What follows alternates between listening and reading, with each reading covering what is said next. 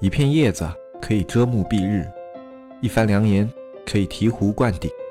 我们在前方披荆斩棘，希望后来者一帆风顺，共享商业智慧，共享创业成功。欢迎收听本期纸木淘宝内训。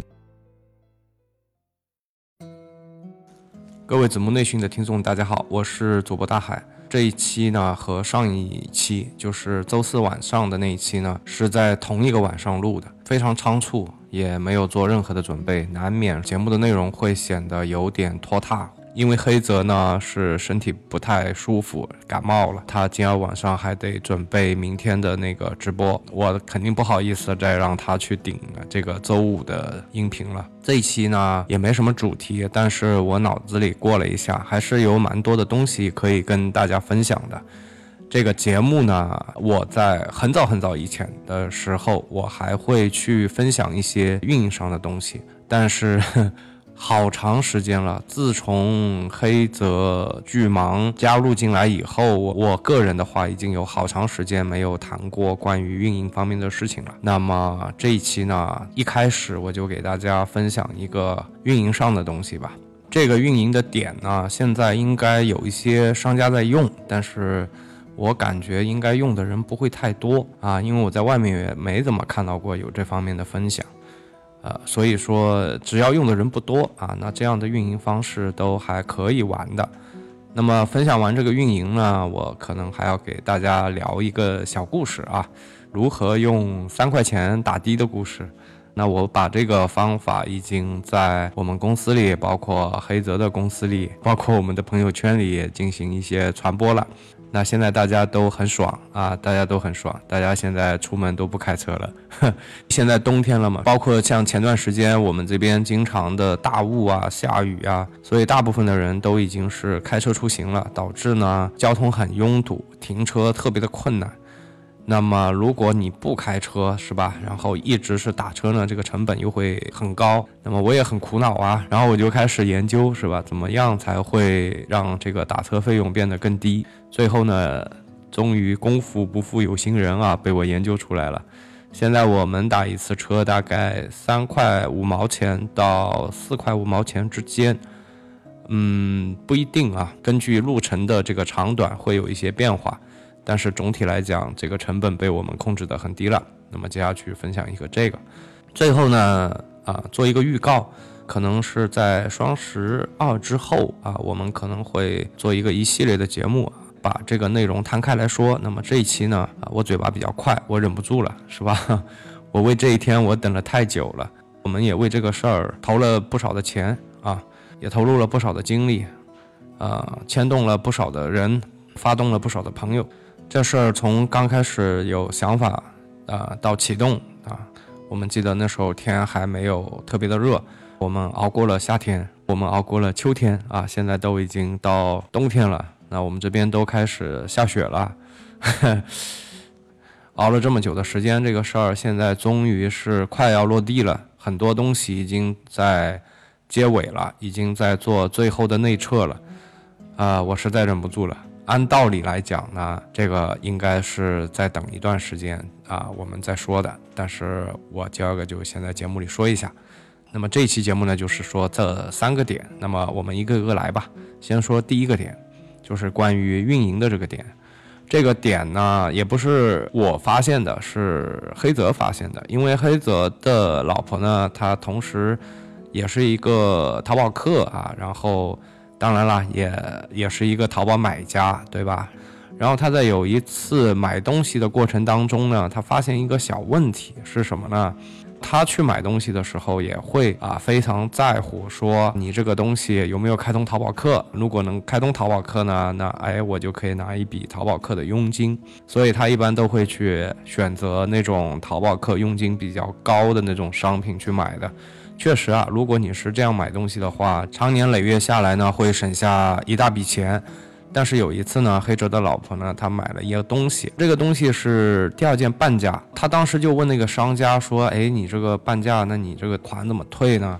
商家当时就跟他讲说：“哎，你可以申请退这个运费啊，那我们把第二件这个半价的这个费用啊，通过这个退运费退给你。”他老婆也没多想，怎么操作了？操作完以后，他就发现不对了，就拍大腿了。是这样子，如果说你这个商品是通过淘宝客去走的，然后呢，你又选择了这个退运费，那你不一定要是退款，你只要是退运费就行了。如果你选择了退运费的话，那么你的淘宝客账户里的这个佣金就不会再被扣掉了。很简单，这个故事就讲完了。那包括我们第二个故事里面也会谈到这个点。那么，假如是这样操作的话，还可以演变成什么呢？还可以演变成赛图给半价。我不知道听众能不能反应过来，就是你还可以采取一样的，一个是第二件半价，你可以通过运费去退，这样呢你就避开了淘客的佣金。那么或者说你像那个赛图给半价，那么这个半价也是通过退运费去给，这样的话你也可以逃过这个淘客的佣金。那接下去怎么玩呢？大家都知道啊，淘客有流量，对吧？淘客可以帮你成交。但是如果有这么一个漏洞的话，你可以怎么操作呢？我这里必须要指出一点，你们不要跟那些跟你有长期的这种比较好的合作的这种淘客去这么干，因为他会发现的。他发现了以后，这个就不太好了，是吧？嗯，有些小卖家啊，比方说你本来就已经举步维艰了，你整个运营的过程当中啊，什么流量特别难拿到，然后销量特别惨淡。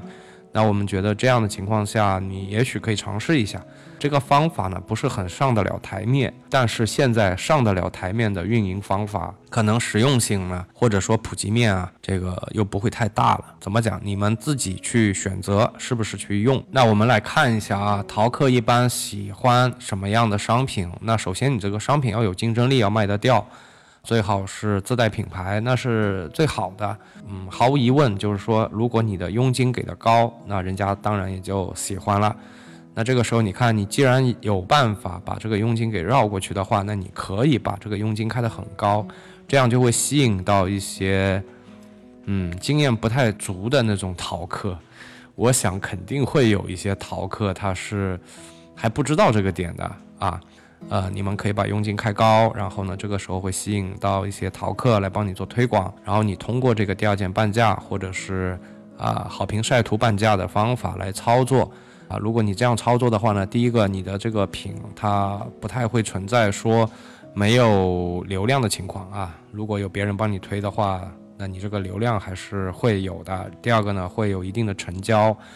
啊，那你看现在连雪桃都有人敢做啊，都有人会冒死去做，那这样一个方法呢，它既保证了你的利润啊，然后又保证了有很多的人愿意跟你去做。我知道可能这个听这个节目的听众里啊，有蛮多的小白听众的。也有蛮多的体量很大的这个大卖家，所以我们在说的时候也很尴尬。这个东西你要说的很细啊，一步一步怎么操作呢？这期其他两个点就不用说了，基本上就说这个就完了，就是一期节目。但如果你说的不是太清楚吧，我感觉小白用户可能会听不懂、听不明白，不知道你在说什么。但如果你把它说的特仔细吧，然后那些老鸟啊、大一点的或者中等体量的卖家呢，又会觉得，哎，你怎么说话这么啰嗦？呃，所以呢，我们也得把握好一个分寸，特别的困难。说的时候，这个分寸还不太好把握。如果你们有些什么建议啊，比方说你觉得我们说的太快了，有些东西说的不够仔细，我也趁在做这一期节目的机会呢，恳请大家。能够跟小安反映一下，那么我们下次在做这些内容的时候呢，就大概会有个数，大概就会把它嗯说的更精炼一点啊，或者是说的更细一点。那么这个点我觉得很简单不难，除非你是从来没接触过的，那你还是听不明白。一般的话就哦原来这样是吧？你们是不是有看到很多店开了比较高的淘客佣金？啊，然后在那里搞那个第二件半价，在那里搞什么晒图好评的这样的一些活动，那么实际上他们是在走这个套路啊。好了，这就是我们第一个点。第二个点呢，刚才前面我们也说了，如何用三块五毛钱到四块五毛钱去打一个车。如果你特别远的话呢，这个是不适用的啊。这个事情的起因呢，是因为我们自己啊就很头大这个问题，因为有送孩子去培训学校。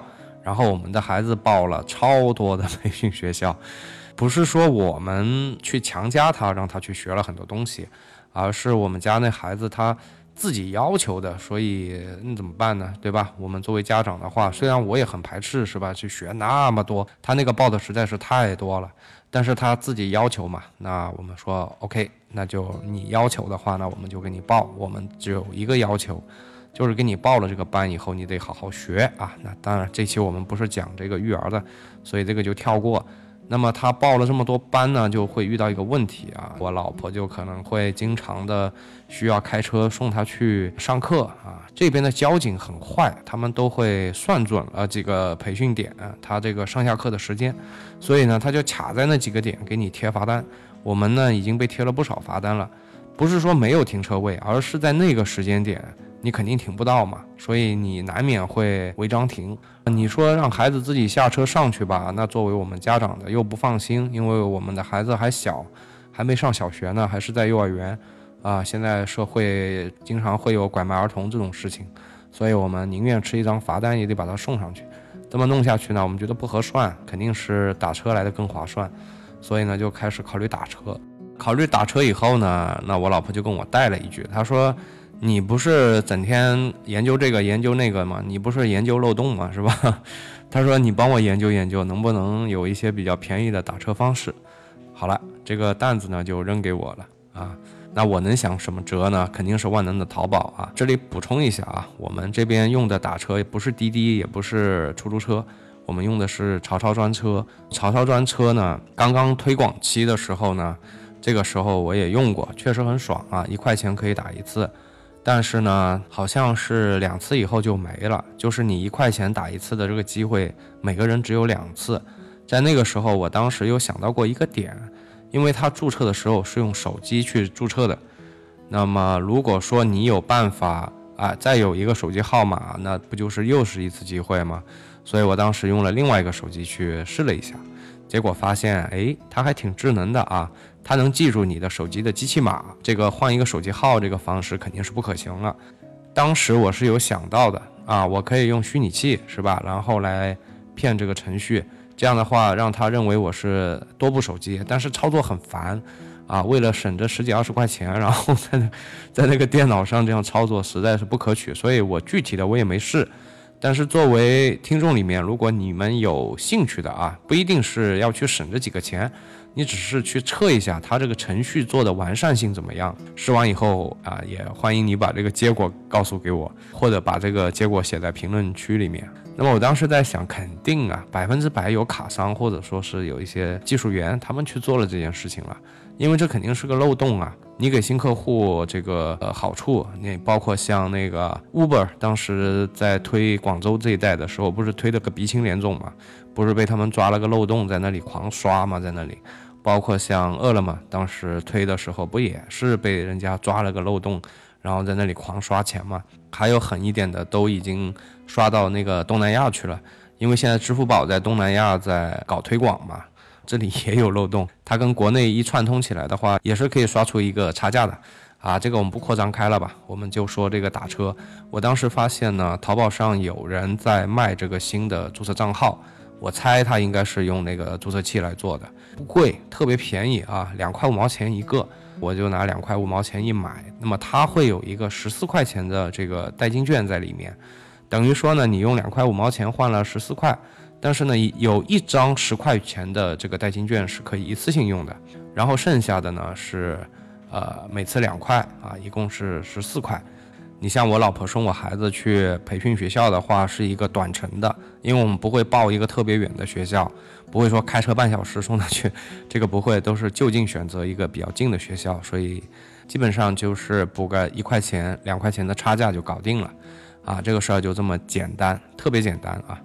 那么下次如果说你看一下你的城市是不是有开通了这个曹操专车，如果有开通这样的这个服务的话呢，你也可以去淘宝上去买这个新人券啊。如果你买了这个新人券，也就是两块毛钱，你再加一一两块钱，你就可以打一次车了。这个我知道这边啊江浙一带是已经基本都开通了，其他地方我不是很清楚，好像重庆那边还是成都那边。那片也开通了，反正他现在应该逐步逐步的在，呃，扩张自己的地盘吧，啊，刚过来的时候肯定会给你们很多的好处和优惠的。当然，这个过程是我们消费者最喜闻乐见的时候，是吧？大家可以在这个推广期呢拿到一个非常实惠的服务。纸木电商社区，这是两个淘宝人发起的电商社区。黑泽、大海吃过淘宝的亏，尝过淘宝的甜，现在他们想让更多人尝上淘宝的甜，少吃淘宝的亏。你是否对外面学院动辄千元的课程费用望而却步？你是否因为实时消息慢人一步而后悔不已？现在加入纸木淘宝社区，这一切都将不是问题。只需每天一元钱，畅快阅读各个学院千元系列淘宝课程，更有外网精选图文内容，一手干货，最新规则，实时玩法，严打预警。你需要的一切，只要每天一元，让原本大卖家才有的资讯内容实时呈现在你的眼前。三百六十五元一年，没有比这更超值的电商社区。每天一元钱，让天下没有难做的电商。最后呢，我想说一个在心里憋了已经有半年多的这么一个事儿。那节目开头我们也说过了，从天还没热，对吧？我们就启动了，然后现在马上都要下雪了，我们终于可以把这个事情公布了。其实我是违规了啊，我是提前了一个多星期，我是憋不住了。那到底是个什么事儿呢？在这儿我也就不兜圈子了。纸木呢尝试着建立我们第一个朋友圈，在解释什么叫纸木的朋友圈之前呢？请允许我先扯两个蛋啊，一个呢是世界第八大奇迹。所谓这世界第八大奇迹呢，就是大家非常熟悉的这个中国字幕组。那我们知道，我们国家呢经常会去引进一些海外的片子。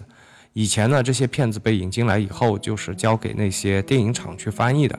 而那些电影厂呢，它这个部门就这么点人，虽然说他们非常的专业，并且做的也非常的好，但是由于他们的人手有限。所以那个年代啊，我们每年能够翻译出来的片源也是不多的。之所以我们今天能够看到那么多的美剧、英剧，那么多的好莱坞电影，这全靠了我们伟大的中国字幕组。说他们是世界第八大奇迹呢，真是一点都不过分。你要知道，在以前的时候。呃，一个海外的片源啊，交给这个传统电影厂去翻译的话，这里大概需要好几天，甚至是好几周的时间。然而，如果把这个片源交给一个由互联网串联起来的美剧爱好者、英语达人和影视后期的技术人才，由这么一个团队去操作的话，差不多在两三个小时之内就可以把这个片源给翻译完了。这个速度，哪怕是放在全世界来讲的话，啊，都是令人叹为观止的。讲完第八大奇迹呢，我们再来扯一个第九大奇迹，是由阿里推进的一个程序模块化的这么一个事情。简单一句话概括呢，就是以前的这些程序开发有点像微软的这个 Windows 系统，而现在阿里所牵头做的这个事情呢，有点像我们现在在用的这个 Linux 系统。或者说以前的这个系统呢，像苹果的这种闭环型的，就是它是封闭型的这么一个系统，而现在这个阿里在做的这个事情更像谷歌的这个安卓系统，它是比较开放的。放在以前的话，开发的这个事情，如果中国有一百个公司啊，当然远远不止这点公司的，他们会重复的开发，就是这个公司开发过了，那个公司再开发一遍，那个公司再开发一遍啊，阿里呢就会把这些重复的东西做成模块化。并且不断的去完善它，把这个模块做得越来越好，越来越精炼，越来越强大，然后开放这些模块，让更多的人去使用，让更多的人不再去做重复的工作，大大缩短了这个开发周期，大大增加了开发效率。那聊完了这个第八大奇迹和第九大奇迹以后，大家有没有发现一个共同的特点？这两个事情，他们都是通过互联网把一帮素未谋面的技术大咖也好，某个领域的爱好者也好，或者是某个行业的一些资深的一些工作人员也好，通过互联网把他们聚合在一起，通过更高效、更紧密、更颠覆的这种合作模式，把每个人的才华、把每个人的能量都发挥到了极致，去掉了传统合作中的这种繁文缛节，也去掉了这种地域上的限制。把一批兴趣相似、价值观相同、技能又互补的这么一些人才粘合在了一起，创造出了传统模式下不可以想象的这种成绩，真的好激动！我就打算做这样的事情，具体的细节呢，嗯，原谅我们这期节目就不做过多的解读了，因为下下周我们呃打算花一周的时间，然后给大家做一些。呃详细的解说吧。那你可以简单的理解成，子木啊，希望通过这个互联网面向所有的听众寻找几个朋友，几个可以深入接触的朋友，几个可以交换观点的朋友，几个相互认同的朋友，啊，几个可以一起创业的朋友。为了这个事情，我们提前了半年，花费了，现在已经花费了四十多万的费用了，做了各种各样的准备，然后动员了能够动员的资源。一切的一切，只为了这一天的到来。如果说子木的这档节目算是一次创业的话，那么老听众可能会知道的，这次的创业呢，纯属于偶然。但我们还是非常的感谢这次偶然，嗯，让我们认识了这么多的朋友，也感谢这么多支持我们的听众。没有你们的支持，我真的怀疑还能不能坚持更新这么久。那为什么要在这个时间点说这个事情呢？真的。非常非常巧，我记得去年的第一场雪，我们正式成立了纸木社区。那天晚上，我们公布了我们要建立纸木社区，当时非常的忐忑。我甚至对黑泽打气说：“啊，我说，假如啊，我们的社区搞得门可罗雀，那你是否会坚持下去？”啊，黑泽倒是很淡定的跟我说。嗯，他说他觉得这个事儿还挺有意思的，他会坚持下去啊，一直坚持到我坚持不下去了以后给我打气。呃，天气预报说了，明天要降雪了啊，一晃一年又过去了，时间真的好快。这一年装修行业特别的激烈，这一年啊，我们的衣柜店做起来了，这一年我们双十一做的。双十一做的没脸见江东父老，那这一年我们也异军突起了几家新店，啊，这一年我关掉了效率低下的线下的一个培训学校，这一年直木社区已经有了一千五百名小伙伴，大家在一起爱之求真，每一年我们都在迎接着一些变化，个人如此，公司如此，国家也是如此。我个人是比较喜欢变化的，也愿意去迎接变化。这就像一辆列车，只有车窗外的风景不断的在变化，我才能意识到我在前行。如果你愿意的话，我希望纸木的这趟列车上能够再多迎接几位新的乘客，我们一起面对变化，我们一起迎接未来，我们一起前行，一起干一些大事业。今天不好意思啊，可能两场雪让我这个大老爷们儿有点煽情了。我对纸木的感情还是比较特别的，它跟我其他的这种创业项目不太一样。